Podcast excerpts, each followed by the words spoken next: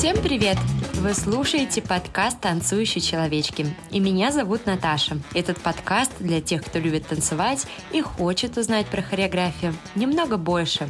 Эти две культуры изучают неразрывно друг от друга. Древняя Греция подарила этому государству свои таинства, обряды, божественные образы и, конечно же, хореографию. Сегодня мы познакомимся с искусством танцев Древнего Рима.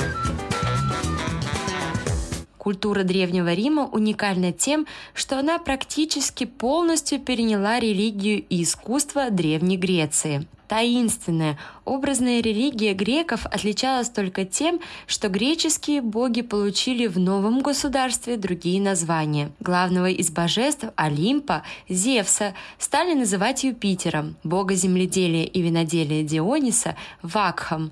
Богиня красоты и любви Афродита получила в Риме имя Венера. Вместе с пестрой и красивой мифологией Рим заимствовал также обряды, а с ним и неразрывно связанные танцы, которые всегда имели свой символический характер. Поэтому, чтобы лучше понять хореографию Древнего Рима, необходимо ознакомиться с историей развития танцев в Греции. Вы можете это сделать, прослушав прошлый выпуск моего подкаста о танцующей человечке, а мы двигаемся дальше. Как мы уже поняли, римляне давали новые названия уже известным вещам. Так вот, если в Греции хореография называлась оркестикой, то в Риме она стала известна под именем сальтации. Но искусство хореографии вылилось у римлян совершенно с другой стороны. Оно выражалось в более грубой форме. Это было связано с тем, что римляне по природе своей были не способны развить искусство во всей его красе. Они приспосабливали танцы своим нравом и своим своему государственному строю, который не имел ничего общего с грацией и пластикой, которые были наделены греки. У римлян сальтация, совместив в себе грубый реализм с фикцией, была лишена красоты форм и свежести поэзии, составлявших отличительную черту греческой оркестики. Материалисты и воины, они принимали искусство ради удовлетворения личных потребностей и страстей. Даже на танцевальное искусство они смотрели как на куртизанку, которую обожают, награждают дарами, но не уважают. И этим первобытным и суровым традициям римляне оставались верными на протяжении многих веков. Ввиду этих причин греческая оркестика, превратившись в сальтации, сохранила только свой наружный облик, но внутреннее ее содержание получило значительные изменения. Римляне много воевали и из походов приносили все необходимое, в том числе и из области искусств, как военные трофеи. Они пользовались этими трофеями, но никак не развивали их. Можно назвать римлян подражателями, но не очень-то искусными. Вот, например, то, что у греков носило характер веселья и празднества, в римском исполнении приобретало пошлость и развязность. Что же такое сальтация? Многими считалось, что так называлась сначала мимическая, затем облагородившаяся пантомимическая техника, но не танец. Этот вывод напрашивался опять-таки из-за неправильного перевода литературных источников римских бытописателей. В переводе же с итальянского «салтаре» означает «скакать» или «танцевать». Но можно сказать точно, что искусство сальтации было очень популярным и горячо любимым итальянцами. Хотя сальтации отводилось широкое место в общественной жизни Рима, но с первых дней его становления – это искусство не могло утвердиться прочно вплоть до времени империи. Только при Августе, преобразовавшись в неизвестную до того времени форму пантомимы, сальтация приобрела значение истинного искусства, преследующего чисто художественные задачи. В пантомиме ученики превзошли своих учителей греков. Римляне поставили ее на значительную высоту, но затем и она постоянно катилась по наклонной плоскости несмотря даже на то, что в жизни Рима пантомима не переставала играть важную роль вплоть до падения вечного города. Римляне могут гордиться тем, что у них впервые жестикуляция заменила текст, и именно римские пантомимисты овладели языком жестов, заменяющим устную речь. Многие исследователи танца, а вместе с ним и Навер, считали, что этот язык почти идентичен языку глухонемых. Однако есть и более интересные на этот счет предположения. Во-первых, Один жест мог заменять не просто слово, а предложение или целое событие. Во-вторых, для человека, часто посещающего один и тот же пантомимический театр, не составляет труда выучить набор применяемых актерами жестов. В-третьих, нетрудно было догадаться, о чем идет в спектакле речь, ведь сюжеты были, если из мифов, то знакомы всем, если из басни или жизни, то очень простые. Историческое развитие сальтаций и само отношение римлян к искусству можно легко объяснить. Это все связано с религией. Народы, которые жили в Италии в доисторический период, поклонялись божествам во главе с Сатурном, греческий Хронос, бог-создатель. Этот культ отмечается варварством и кровожадностью. Конечно же, такая суровая религия, которая долго была в приоритете, оказала огромное влияние на нрав древних жителей Италии, а вместе с тем наложила тяжелую печать на характер искусств. Сам по себе религиозный культ древних итальянцев оказывал влияние на воображение человека посредством устрашения. Жрецы использовали для своих нужд как силы природы, в ту пору еще не изученные, так и странные аксессуары. Уже тогда они знали, как воздействовать на эмоциональное состояние человека. Обряды сопровождались громкими звуками духовых инструментов и леденящими душу криками. В то время как греки восхваляли своих божеств и преклонялись перед изяществом грации и пластики, итальянцы пребывали еще в невежестве. Конечно, были и первые проблески публичного танцевального искусства, хотя и в слабой степени. Они проявились при основателе Рима. Занятый постоянными войнами Ромул заботился исключительно о развитии силы и ловкости своих воинов. Преследуя такую цель, Ромул учредил для них специальный танец. Дикие прыжки и резкие движения вооруженных солдат составляли сущность этой первой публичной пляски, будто бы изображавшей биту древнеримской богини мудрости и войны Минервы с титанами. Однако после Ромала был его преемник, миролюбивый Наума Помпилий, который, создавая новые формы для управления государством, подчинил духовенство, установил точно определенную иерархию. Конечно, это никак не могло позволить развиваться искусству и поэзии, как это было в Греции. Но все же, при этом правители были установлены народные торжества и праздники, которые должны были смягчить необузданные нравы жителей города. Также на Уме был учрежден особый институт, который назывался салиями, от итальянского слова «салио», что в переводе значит «скачу». Это были жрецы-танцоры, которые при исполнении своих функций должны были скакать, напоминая пляску соли на огне. Но современные исследователи хореографического искусства подвергли сомнению эти данные, утверждая, что танцы салиев имели несомненно греческое происхождение. Танцы эти были репродукции перического танца, привезенного из Эллады греком Салием, именем которого и названы эти танцы. Но все же институт Салиев пришелся по нраву римлянам. Эти жрецы-танцовщики были обязаны принимать участие во всех публичных торжествах. Развитие Рима привело к появлению новых храмов для божеств, а значит и новых обрядов. Однако однообразные и суровые ритуалы хоть и выражались в различных формах, но едва ли походили на искусство. Прошло еще много веков, пока римляне постигли прекраснейшую художественную сторону сальтации, а благодаря историкам можно разделить развитие хореографии в Риме на несколько периодов. Первый период развития пластического искусства начинается с появления в Риме лудионов. Они появились примерно в 390 году, когда над городом кружила чума. Правительство было бессильным, и дабы угодить богам и развлечь павших в уныние народы, было решено придумать новое сценическое зрелище. Лудионы выступали с небольшими представлениями в римском цирке на временной сцене. Также они ходили по улицам и в дома римлян, демонстрируя свое незамысловатое творчество. Несмотря на то, что римляне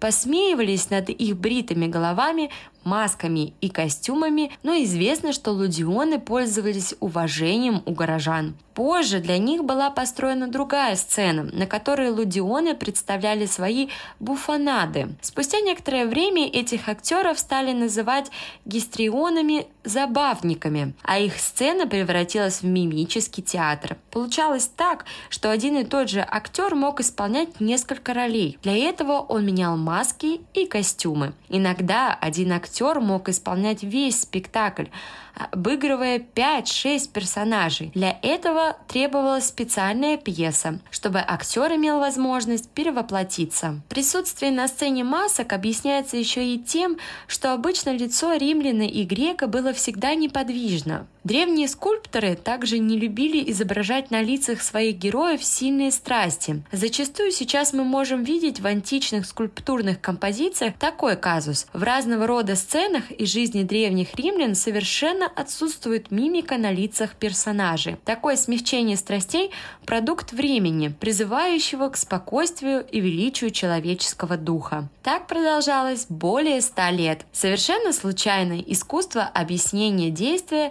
с помощью жестов вступила в новую фазу. В развитии сальтации наступил второй период. Здесь римляне должны быть благодарны одному человеку, греку по происхождению, который в 514 году за свои таланты был освобожден от рабства. Его звали Ливий Адроник. Он был первым, кто сочинил для сцены драматическое мимическое действие в стихах. Конечно, такое новое театральное действие пришлось по вкусу римлянам. Они требовали повторять спектакль еще и еще. Но от долгих выступлений Ливий охрип, и ему ничего не оставалось, как придумать что-то новое. И он придумал. Его юный ученик пел поэму, а сам он показывал жесты и телодвижения, которые соответствовали сюжету. Явились подражатели, и безмолвная жестикуляция приобрела на сцене право гражданства. Положено было начало новому искусству, названному Титом Ливием – пением рук.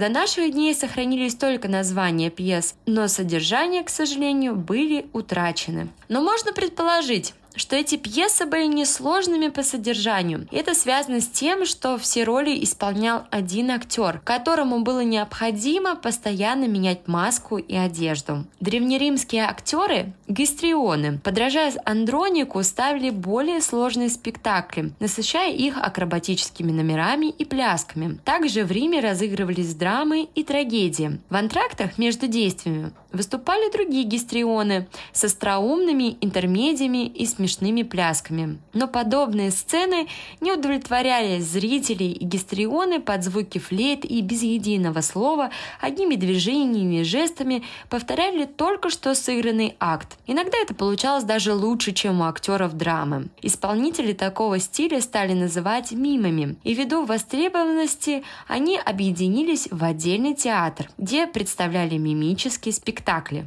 С этого момента начался третий период развития сальтации. Словами «мим» и «мимы» называли как актера-подражателя, так и саму пьесу. Римских мимов можно разделить на два вида – городские мимы и мимы домашние. Городских еще называли планипедами, в переводе голоногими. Это было связано с тем, что они нередко выступали на сцене босиком. Кроме этого, существовали еще и архимимы. Это были гистрионы, которые выступали на похоронах. Их задачей было быть во главе всей процессии и изображать жестами истории и жизни умершего человека. Их считали немыми ораторами, которые выражали всю боль об утрате человека. В начале развития мимов известен тот факт, что на сцену допускались даже женщины, актрисы для игры в трагедии. Были известны две мимистки Китерис и Дионисия.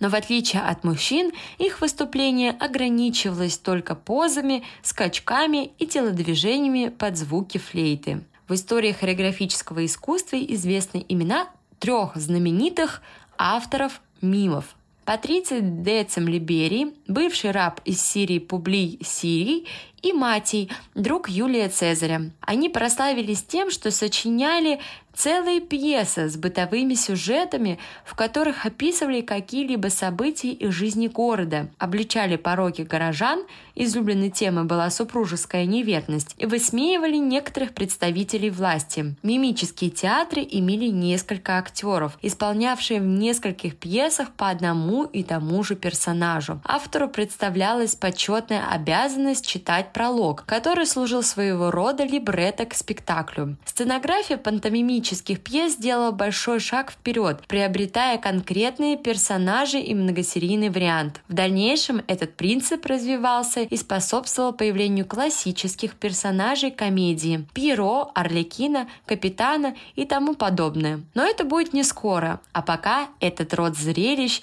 обязан был развитием любви римлян к шуткам и насмешкам. Но как бы ни было, а в мимическом искусстве наблюдается некоторый сдвиг. Спектакли усовершенствовали усиливались, в них появились развитие, завязка и развязка. Некоторые театры совсем отказались от какого бы ни было текста и представляли сюжет одними только жестами. Актеры таких театров стали называться пантомимами-всекомедиантами. С их появлением искусство жестов в Риме вступило в последний, четвертый и самый лучший период своего развития. Золотой век императора Августа, а это примерно 27 год до нашей эры, можно считать рассветом пантомими в Риме. Усмотрев в мимическом искусстве нечто вроде всемирного понятного языка, Август старался широко применять к сцене пантомиму как объединяющее средство для развлечения представителей покоренных народов, притекавших в столицу со всех сторон обширной империи.